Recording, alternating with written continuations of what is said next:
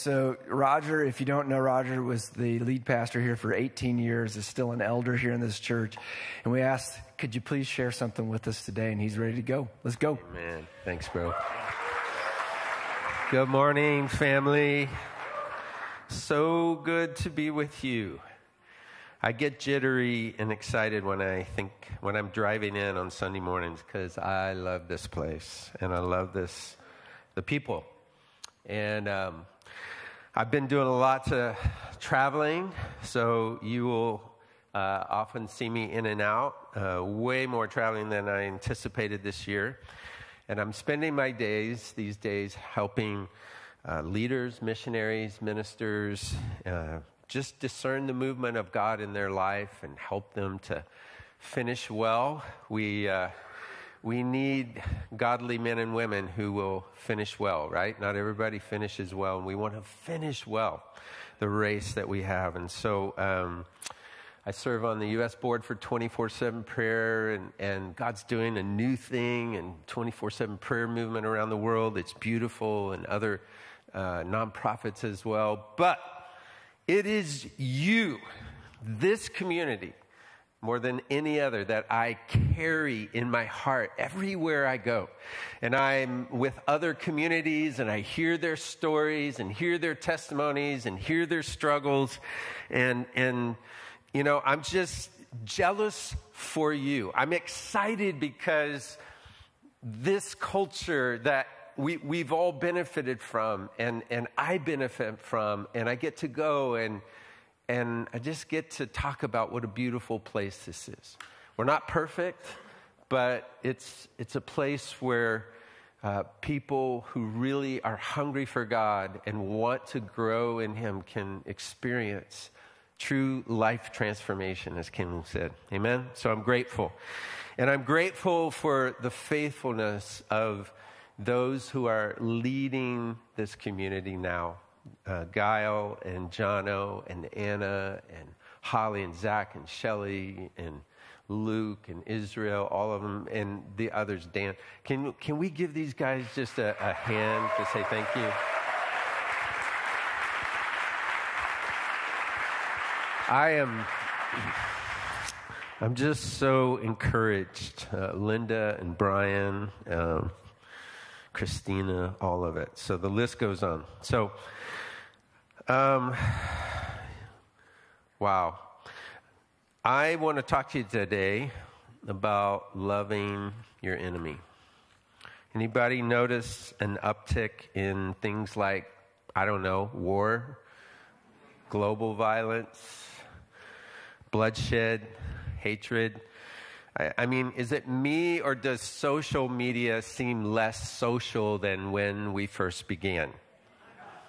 Right? Has politics gotten more civil or crazier? It's crazy, right? It seems like there are more people who have more enemies than ever before. And so we've got wars um, in all kinds of places. I don't know if this works, but I'm going to test it. There's no thing here, but it's on, so we'll see. Um, and then closer to home, you know, I, I just notice there's, there's a lot of fear, there's a lot of anxiety kind of in the air, you know. I have friends who, some of whom are in ministry, who, I kid you not, have arsenals in their house. And I mean, like, I'm talking arsenals.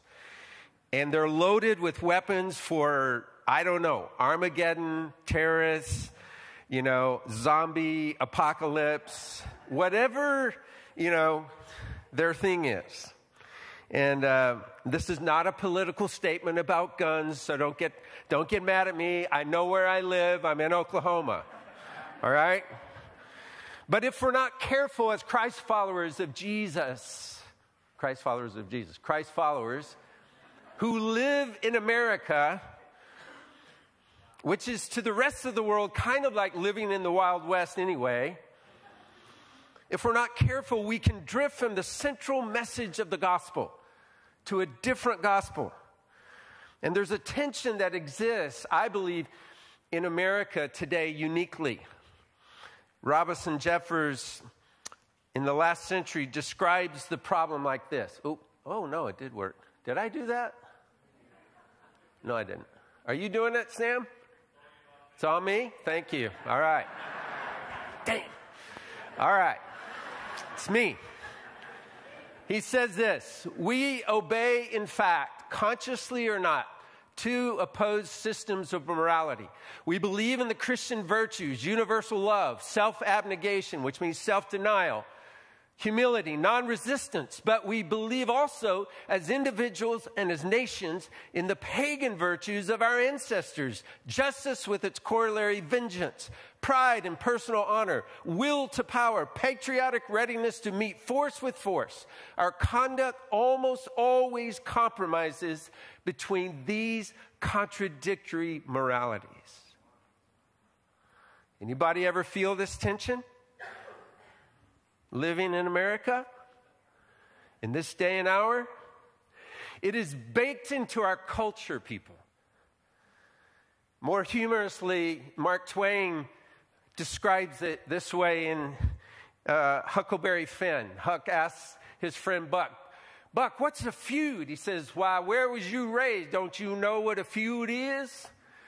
Never heard of it before. Tell me about it. Well, a feud is this way a man has a quarrel with another man and kills him. And then that other man's brother kills him. Then the other brothers on both sides go for one another. Then the cousins chip in, and by and by, everybody's killed off, and there ain't no more feud. But it's kind of slow and it takes a long time.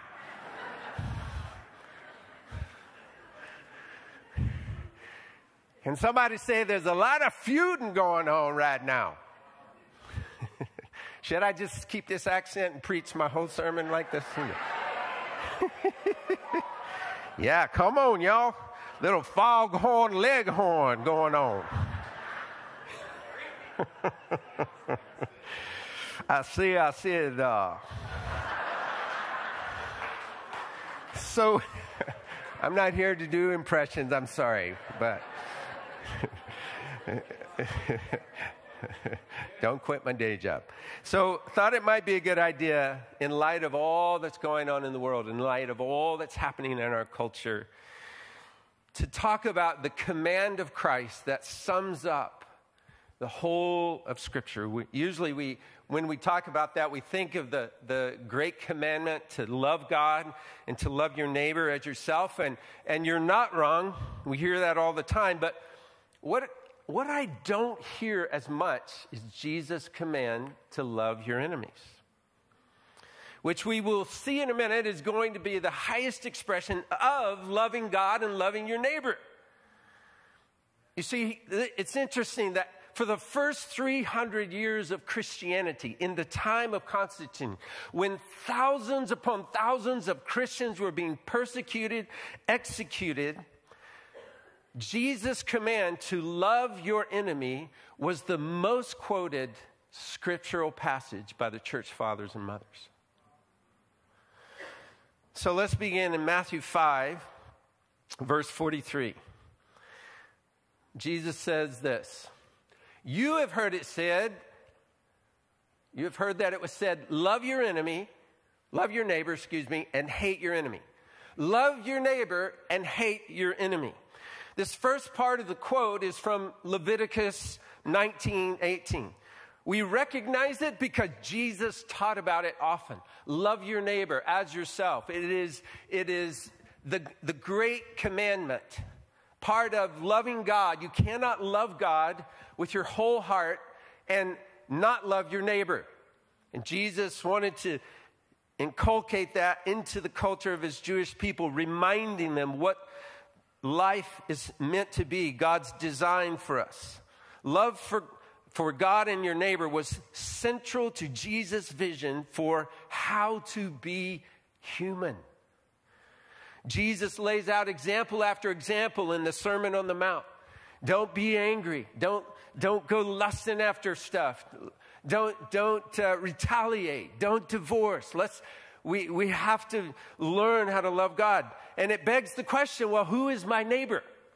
People would often ask Jesus this question because a lot's at stake. I mean, we all want to know who do I have to love and who do I not have to love so much? Right? And, and who do I not have to worry about? How would you answer this question? Who is your neighbor? Is it the person next door? Is it, you know, your circle of friends, your family, your coworkers? Is it Tulsans? You see, most people in Jesus' day would have answered, well, it's other Jewish people and that I live by and I like. Sounds familiar. It's the people I live by and the people I like. Usually that's kind of how we subconsciously answer the question. And thus, the second half of the quote love your neighbor and hate your enemy. Now, the second part of this quote is not in the Bible. The theory is that it was a Jewish idiom that had kind of come into, to, you know, uh, just the popular culture. You know, like we just say it. Oh, you know, love your enemy and hate your neighbor. Or love your neighbor and hate your enemy. I can't get it straight anyway. You know, love your neighbor and hate your enemy. Right? So Jesus goes on to say, But I tell you, in verse 44, I say to you, love your enemy and pray for those who persecute you. When he says, but I say to you, or but I tell you, that's a, that's a rabbinic teaching method that simply says, look, you've heard it said this way, but I'm telling you what is true. I'm telling you a different way of living. Which is to say, you think a command means this, but actually it means this. I'm telling you, love your enemies as well as your neighbors and pray for those who persecute you. Jesus' interpretation of Le- Leviticus 19 and the command to love your neighbor is to love your enemy. It's about how do I make an enemy into a neighbor through the medium of love.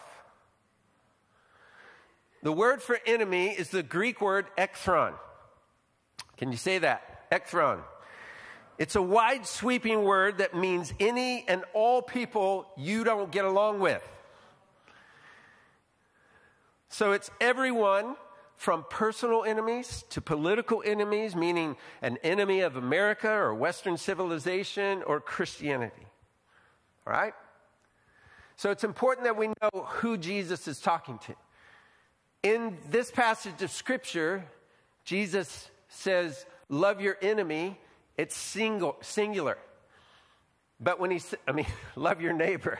I cannot not say that. Love your neighbor. Your neighbor is singular. It's like love that person specifically, right? When he says hate your, uh, love your enemy, man. When he says love your enemy, he's being, he's using the plural meaning I want you to love all your enemies, your personal enemies. I want you to love your, your national enemies. I want you to love your political enemies. I want you to love them all. And so there's this shift in verse uh, 43 and 44, as if Jesus is saying, okay, you need to love them all. You can't selectively choose to love some enemies and not others. It's the whole enchilada. All right? Now let's take a minute because this is kind of disorienting. And part of that is because in our culture, we only have one word for the word love, right?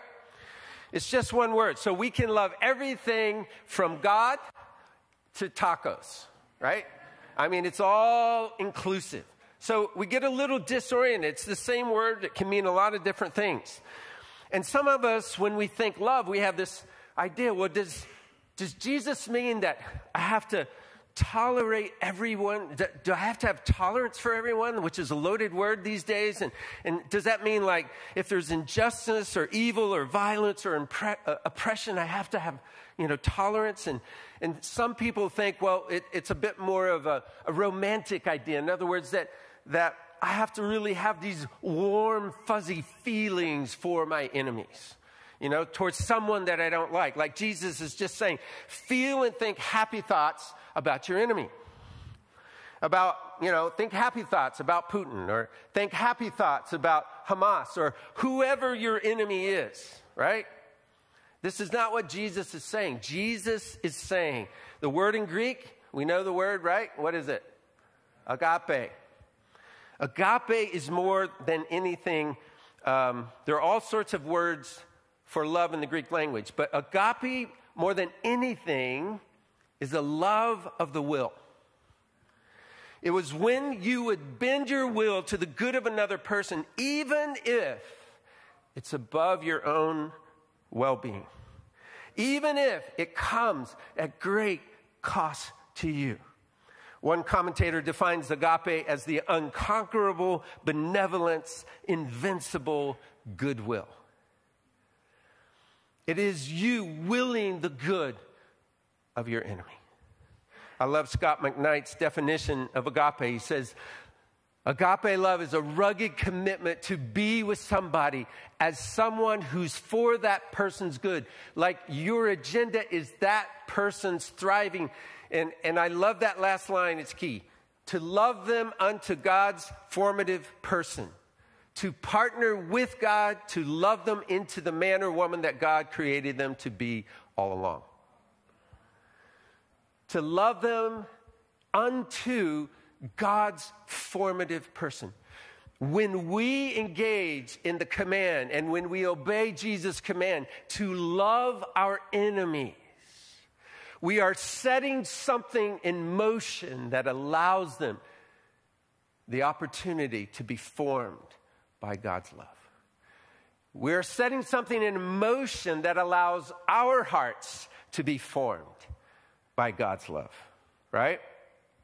So, to love your enemy is not to wink at their behavior, it's not to tolerate it or have warm, warm, fuzzy feelings. It's not, you know, to act like you know evil or injustice or oppression or manipulation or, or uh, abuse is like, hey, no big deal, let's just be nice to each other. That's not it. It's not what Jesus is saying. Often the most loving thing you can do is call out evil behavior, to say that is wrong. That is injustice. That is a lie. And to do whatever you can to put a stop to it, as much for yourself as for them. But never with violence or hate or judgmentalism, but rather with nonviolence. And even more than that, with what we call enemy love. If not for their own good, for their behavior, you know, for the very fact that they are made in the image of God. Right? So then we have to ask well, how in the world do we do this? And I think before we ask that question, maybe a better question is simply to, to ask this question what kind of person do I have to become to be able to love my enemy? What kind of person do I need to become in order to be able to look my enemy in the eye and to love them and to will their good? Which is what Jesus tells us before before he tells us what to do in the Sermon on the Mount, he tells us what kind of people kingdom people look like, right? What kind of people are kingdom people? The kind of people that could love their enemies if they had enemies. And so we go back to the very beginning of the Sermon on the Mount. Let's look at how Jesus describes the kingdom and the people who live in that kingdom. What are they? Poor in spirit, right? Which means I can't love my enemies in my own strength, right? People who know how to mourn, which means we don't, we don't gloat, we don't, you know, we, we, we carry the heaviness and the weight of this. It, it, it's people who are meek, which means to be strong, but yet have that strength under control. Those who hunger and thirst for righteousness, man, we want to do this the right way. We want to walk this out as rightly as we can. People who are merciful, pure in heart, peacemakers. People who are persecuted, insulted, and have all kinds of evil things said about them falsely on account of Christ. Does that sound like the kind of person who might be able to love their enemies? Yeah. So maybe the trick is, and Jesus is so wise, he's, is to focus first on seeking first the kingdom. Seeking first those kingdom qualities so that you will be blessed and so that you will have become the kind of person who is free to love both enemy and neighbor. To be poor in spirit, to be mournful, to be meek, to be hungry for righteousness, to be merciful, pure in heart, peacemakers, willing to suffer. But again, the question is begged how do we practically do this? So let's go back to our passage. Jesus gives us the first step to becoming the kind of Jesus y people that can love our enemies. In verse 44, he says this But I say to you, love your enemy and pray for those who persecute you, so that you may be like your Father in heaven, since he causes the sun to rise on the evil and the good, and sends rain on the righteous and the unrighteous. Notice the connection so that you may be like your Father in heaven. Being and doing, right? Practically, what can we do? Well, how about we start by praying for our enemies, right? And by pray, what I don't mean is, Lord, smite my enemy! crush his bones, grind his teeth, right? I mean, you could pray that. but why don't we pray for them to know God's love, to be overtaken by kindness? to be overcome with good. Pray for their healing, pray for their transformation, because when we pray for our enemies, Jesus says, we are becoming like our Father in heaven. Jesus implies that he actually loves your enemies. God loves your enemies. God bless you. Now, that begs another question How do we know that God wants the good of my enemies? How do we know He doesn't want me praying down fire from heaven on these heathen? I mean, after all, there are plenty of good Old Testament prayers that do this, right? I mean, Psalm 139, you know, we love Psalm 139. We quote it, you know, you are fearfully and wonderfully made. And, but in Psalm 139, it says, Oh, that you would slay the wicked, O God. Do I not hate those who hate you, O Lord? I hate them with complete hatred. I mean, that's real hate. And while that's true, friends, we have to understand that when Jesus comes on the scene, Jesus becomes our hermeneutic. He becomes the way that we interpret and see all other scriptures because he reveals more than anyone the heart of the Father, right? He becomes the new operating system so that all that has gone before gets reframed through Jesus' heart and life and intention. And Jesus says that the, the one way we know God's heart for our enemies is simply by looking around us at nature. Look at the verse in 45. He says, Since he causes the sun to rise on the evil and the good and sends rain on the righteous and the who? The unrighteous. We know we're to be good like our Father who does good even to those who are evil. He doesn't whitewash the evil friends, but he overcomes the evil with good. I love what one commentator, Dale Bruner, says about this. He says, Jesus' command is not asking his disciples to do anything that God is not himself doing daily. The good get no more good weather than the evil. Okay? So I checked the weather last night in a few places. right now, Moscow, 30s and 40s. Kind of like here. Not too bad. Tehran, now that's the place to be 60s and 70s all week. Pyongyang, North Korea, 70s all week. Going to be a great week in Pyongyang. No tsunami, no tornadoes, nothing. Just good weather. Some rain. Some of God's goodness every day on all our enemies. He goes on to say, God's maturity is so great that God gives himself in his world as generously to the bad as he does to the good. Think about that, friends. God's family is asked to be no less fair, no less magnanimous, no less expansive in God's single greatest act of self disclosure ever, greater even than his continuous acts of creation. God loved his enemy his enemy world so much that he gave it his own son. God, the cross teaches us supremely, is the greatest enemy lover of all time.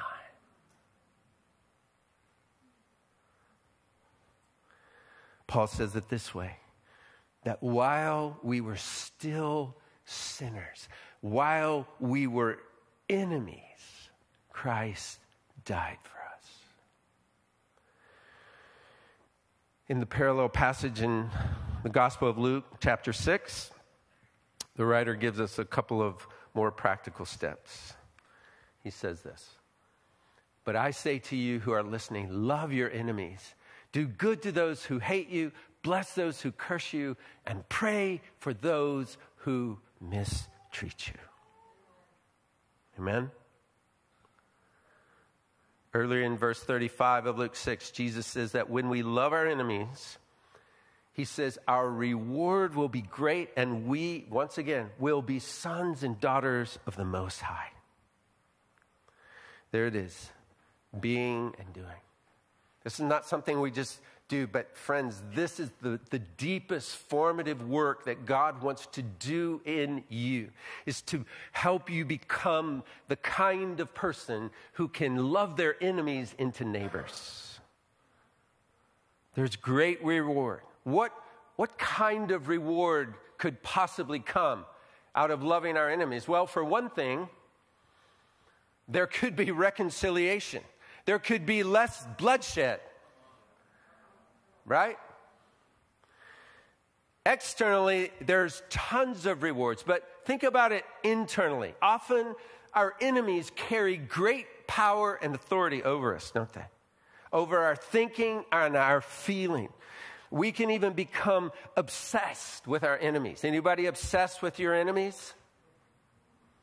I mean, from Facebook stalking to, you know, watching the news every moment of every hour because you have to know where your enemies are at all times and what they're up to. But when we pray and when we act in the opposite spirit, one of the ways we're rewarded, friends, is that we are free. We're free to love indiscriminately, boldly, courageously. What does that look like? Jesus goes on in Matthew 5, back to Matthew 5, and he says, For if you love those who love you and reward, what reward do you have, right? I mean, there is reward in loving those who love us, but he goes on to say, even the tax collectors do the same. I mean, these guys were the worst of the worst, and they know how to love, you know, people who love them. But if you only greet your brothers, what more do you do? Even the Gentiles do the same, don't they? One writer says that only loving those who love you is in the is what he calls in-group selfishness of cliquishness, right? Which means basically you're in middle school. All right? You're a middle school follower of Christ.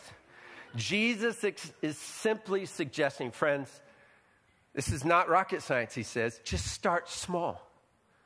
Maybe just greet your neighbor. Maybe just say hi. How about you begin with some kindness? Kill them with kindness, right?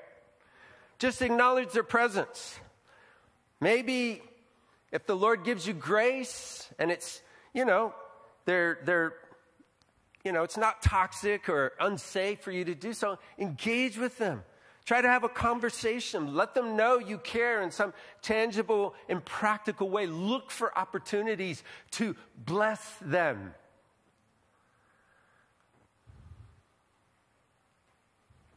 Now, I've spent the last few minutes just trying to help encourage you to think about this command in a new way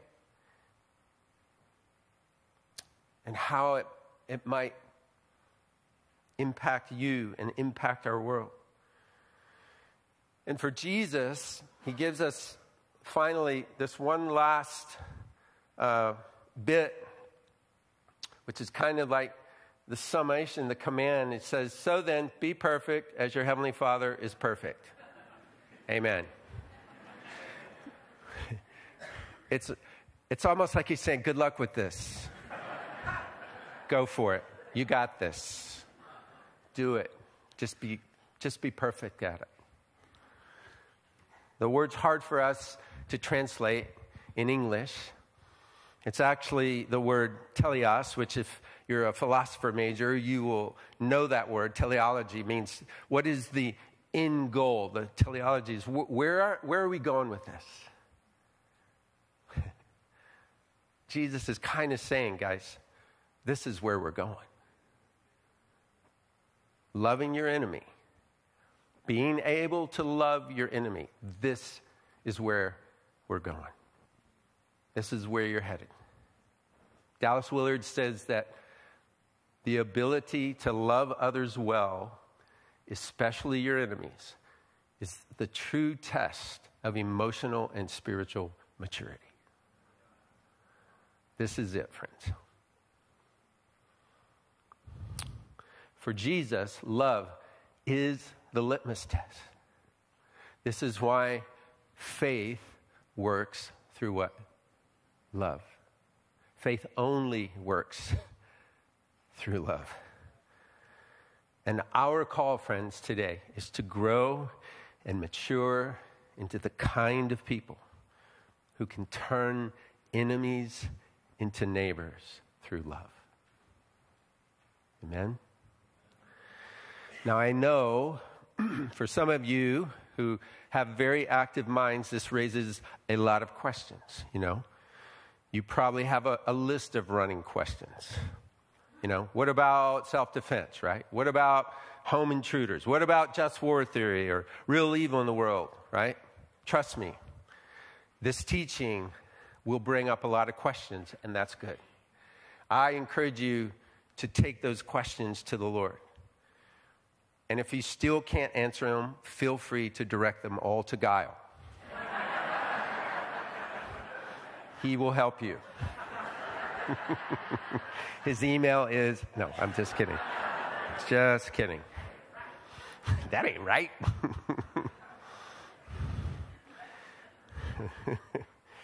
I do think they're looking at maybe addressing this down the road a little bit because it does raise a lot of questions. But the most important question is this Can this actually work in the real world? And the answer is absolutely. And the reason I know is because you all are living proof.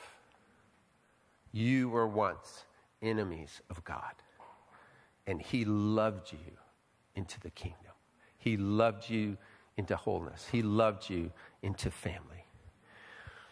And through Jesus' generous and daring and self sacrificial, non-violent, cross shaped love, you are no longer enemies because that is what the Father is like. If you're here deciding whether or not you even want to follow Jesus today, you're like, whew, that's a tall order. It's okay. Start with your neighbor, right? It's all right.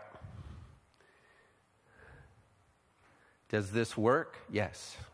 And sometimes you will witness amazing, beautiful, powerful things that come out of those who are willing to love their enemies.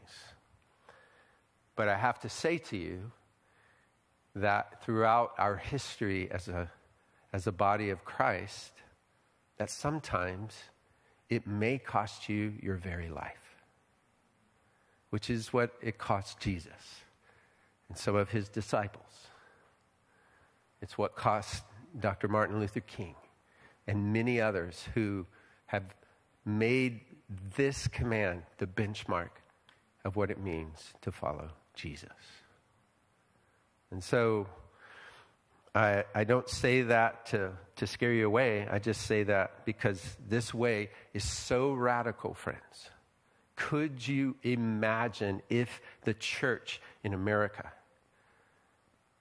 lived this out? It's so countercultural that it actually does become a threat to the powers that be, to governments, and to, to world powers. So, in one sense, yes, it does work. Right? In another sense, it may be very costly. But here's the deal it doesn't matter if it works or not. This is the call of Jesus to all of us in the room because this is the way of Jesus. This is what it means to follow Jesus. So, as we close today, we're going to do, I want you to do two things. I want you to close your eyes, and I want you just to think for a minute.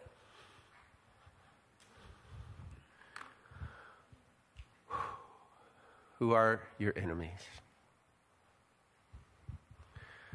And I want you to just, I'm not going to make you shout them out, don't worry. But I do want you to be honest. Right now in your life, who are your enemies? Could be political enemies,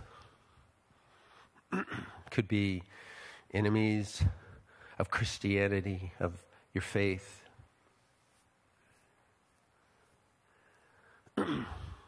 could be a nation, could be a political group, could be the opposing political party, the, the person with the opposite color of skin, sadly. Who's your enemy? Maybe it's another, gen, uh, another gender. For some of us, it's, it's the opposing team. Steeler fans, I'm talking to you. Just kidding. But I don't know. There's some people who can get pretty riled up at soccer games. People have died at soccer games. But let's get a little more personal. Think about maybe some enemies you have that are a little closer to home. Could be a coworker, could be a boss, could be a friend or someone that used to be a friend, could be a religious or spiritual leader or a former church community that you were a part of, could be. Could be someone inside your family, a little closer. That's hard. I don't want you to force anything, but I just want you to be able to notice and name who are my enemies.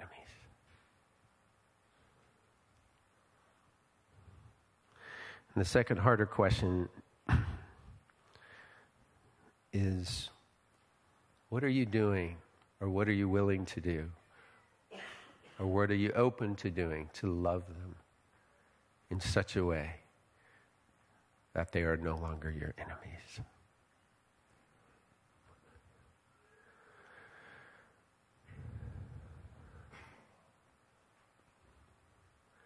Even if it costs you even if it's risky. Now, this is just an invitation For some of you today, this might just be a wake up call like, oh, wow, maybe I'm not as far along as I thought I was. You may not be ready.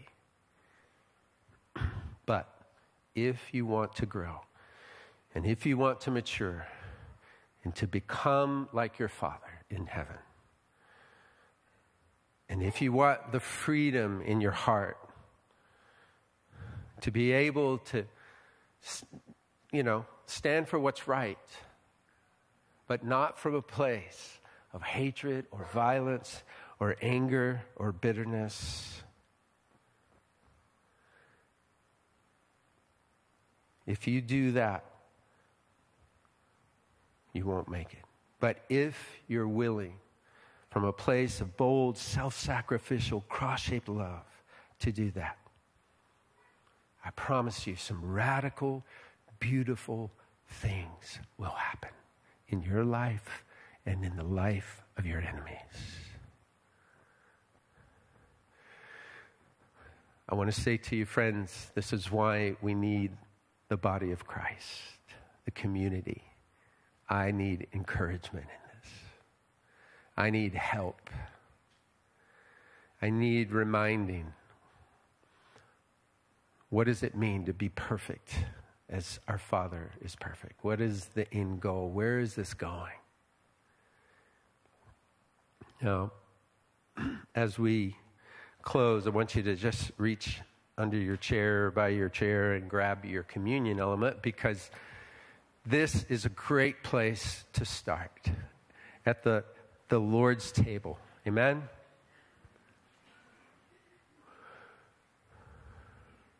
And I want you to, um, you know, I, I, do a lot of weddings. I just did a wedding last weekend, and, and um, my favorite part of the wedding is to be with the, the bride and groom and, and give them communion because you know, I just tell them, guys, this is the table you have to come to again and again and again in order to receive the grace to be forgiven and receive the grace to forgive. And so that's true for us all in the room today. We come to this table this morning to remind us of who God is to remind us of his great love for us and to remind us that when we put our hope and our trust in that great love, Brooke had that beautiful word, man. Trust creates peace. Wow. If you will trust God with your friends and your family and your enemies, friends, watch what peace begins to manifest. I had this this morning, in early morning prayer, I had a simple, I had this picture of some someone holding a gun with the trigger pulled back. And then I was thinking just about how this particular sermon could create triggers for people. And then in the service that this morning during worship, it kind of expanded, and I I, I saw like a whole room full of people with their guns cocked, right? Like pointing at their enemies, not even sure who their enemies necessarily were. So there was a lot of this going on, you know? And you know those great movie scenes where, you know, the hero is standing in front of a pointed gun and, you know, he slowly walks up to the person and he may be saying some words of comfort or whatever it is. And he puts his hand on their hand and slowly helps them uncock that gun and put the gun away and you know all is well and they ride off together in the sunset right? Beautiful scene. You, you know what i'm you know what scene i'm talking about right? And, I, and I, was i was like lord you know what's this about? And I, I felt like he said man i i took the bullet. I took the bullet you know? You don't, you don't have to point your gun at your enemies. You know, you don't have to be triggered. You don't, you know, let, I just feel like Jesus wants to just say, hey guys, I got this. Let's, let's just, let's just put that away. All right? There's, there's a, there's a better way. There's another way. So, Lord, I want to say thank you on the night that you were betrayed. You were betrayed by a friend who became an enemy. And yet, Jesus, you died for him. You gave your life for him.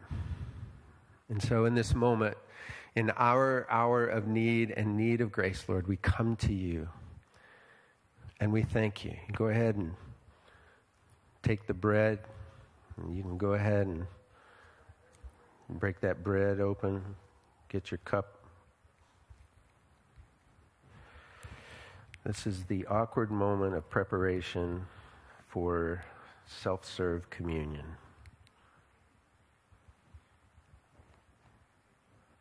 Yeah, I get it. I think so. All right. Here we go. Got it. Yeah. All right. So, Lord, we thank you for your body that was bruised for our iniquities. You were bruised, Lord, by your enemies. We thank you, Lord, for your cup It represents your blood. You initiated, inaugurated a new way, a new covenant, a new way of relating, not only to you, but to everyone else on the planet. And so, Lord, we thank you. We ask you, Holy Spirit, forgive us of our sins as we forgive those who sin against us. You may take the bread and the cup.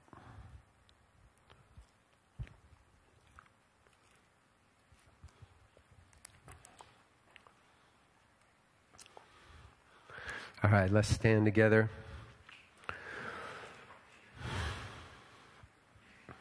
God bless you. Thank you. Go and love your enemies well, friends. God bless.